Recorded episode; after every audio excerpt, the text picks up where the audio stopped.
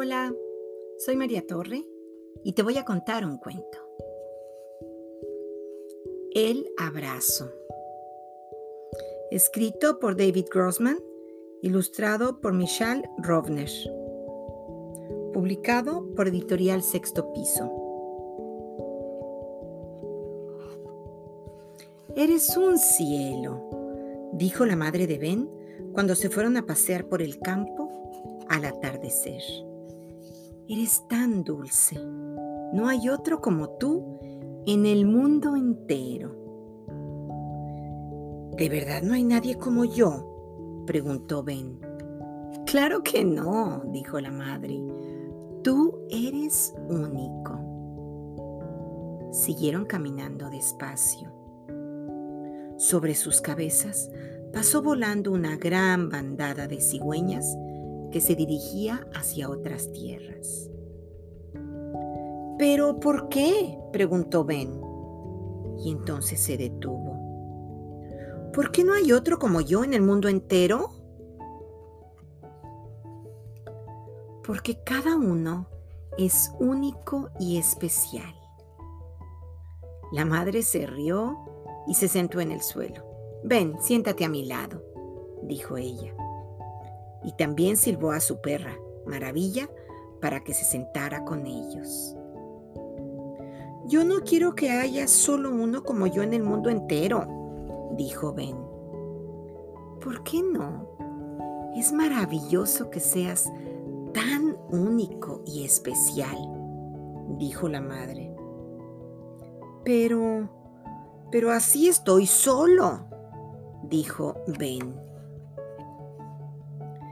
Quiero que haya alguien más como yo.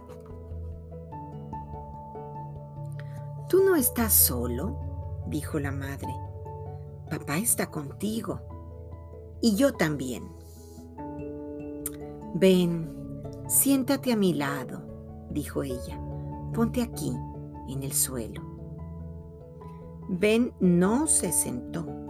De pronto, sus ojos se volvieron grandes y profundos. Es que, es que tampoco hay nadie como tú en el mundo entero. No, nadie, dijo la madre. Entonces, ¿también tú estás sola? En absoluto. Te tengo a ti y a papá. Pero, pero no tienes a nadie exactamente como tú. Eso no, eso no, dijo la madre. Entonces estás sola, dijo Ben. ¿Es que sola no te encuentras sola? La madre sonrió y dibujó círculos en la tierra con el dedo. Estoy un poco sola y un poco con todos. Y me resulta agradable estar un poco así y un poco así. Empezó a ponerse el sol y el cielo se volvió casi rojo. Yo me siento solo, dijo Ben en voz baja. Pero tesoro, dijo la madre, yo estoy contigo. Pero, pero tú no eres yo. Guardaron silencio. Un agradable olor impregnaba el aire, un olor a tierra y a hierba, y un zumbido de moscas pequeñas y de otros insectos que bailaban y revoloteaban por todas partes. Ben acarició a la perra, que estaba tumbada a su lado. ¿También maravilla? preguntó. ¿También maravilla qué? preguntó la madre. ¿También hay solo una como ella en el mundo entero? Sí, dijo la madre mientras acariciaba la suave piel de maravilla. Solo hay una maravilla como esta en el mundo entero. Sobre la tierra, junto a los pies de Ben y de su madre, caminaban hormigas. Una larga columna de hormigas. Debía de haber ahí mil hormigas Eran tan parecidas las unas a las otras. Mil hormigas gemelas. Pero cuando Ben las miró de cerca, vio que había una hormiga que caminaba deprisa y una que caminaba despacio, y había una hormiga que se afanaba en arrastrar una hoja grande, y otra que solo arrastraba un grano, y había una pequeñita, pequeñita que corría adelante y atrás a un lado de la columna. Ben pensó que tal vez había perdido a sus padres y los estaba buscando. Preguntó, ¿esa hormiga de ahí sabe que solo hay una como ella en el mundo entero? Y la madre dijo, mm, yo no puedo saber eso. Ben pensó un poco y luego preguntó, ¿por qué tú no eres ella?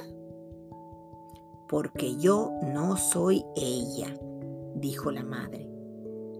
La hormiga pequeñita regresó por fin a la columna y caminó junto con las demás hormigas. Ben pensó que tal vez las dos hormigas grandes que caminaban a su lado eran sus padres y preguntó, entonces, de cada uno hay solo uno en el mundo? De cada uno hay solo uno, dijo la madre. Entonces, ¿todos estamos solos? Todos estamos un poco solos, pero también juntos. Estamos solos y juntos a la vez. ¿Cómo es posible lo uno y lo otro? Eh, tú, por ejemplo, eres único, dijo la madre, y yo también soy única. Pero si en este momento te abrazara, tú no estarías solo, y yo, yo no estaría sola. Pues entonces abrázame, dijo Ben, reclinándose sobre la madre. La madre lo abrazó. Sintió el corazón del hijo latiendo al abrazarla. También Ben sintió el corazón de la madre, la abrazó con todas sus fuerzas. Ahora no estoy solo, pensó durante el abrazo. Ahora no estoy solo. Ahora no estoy solo. ¿Lo ves? le susurró la madre. Para eso exactamente se inventó el abrazo. Y colorín colorado, este cuento se ha acabado.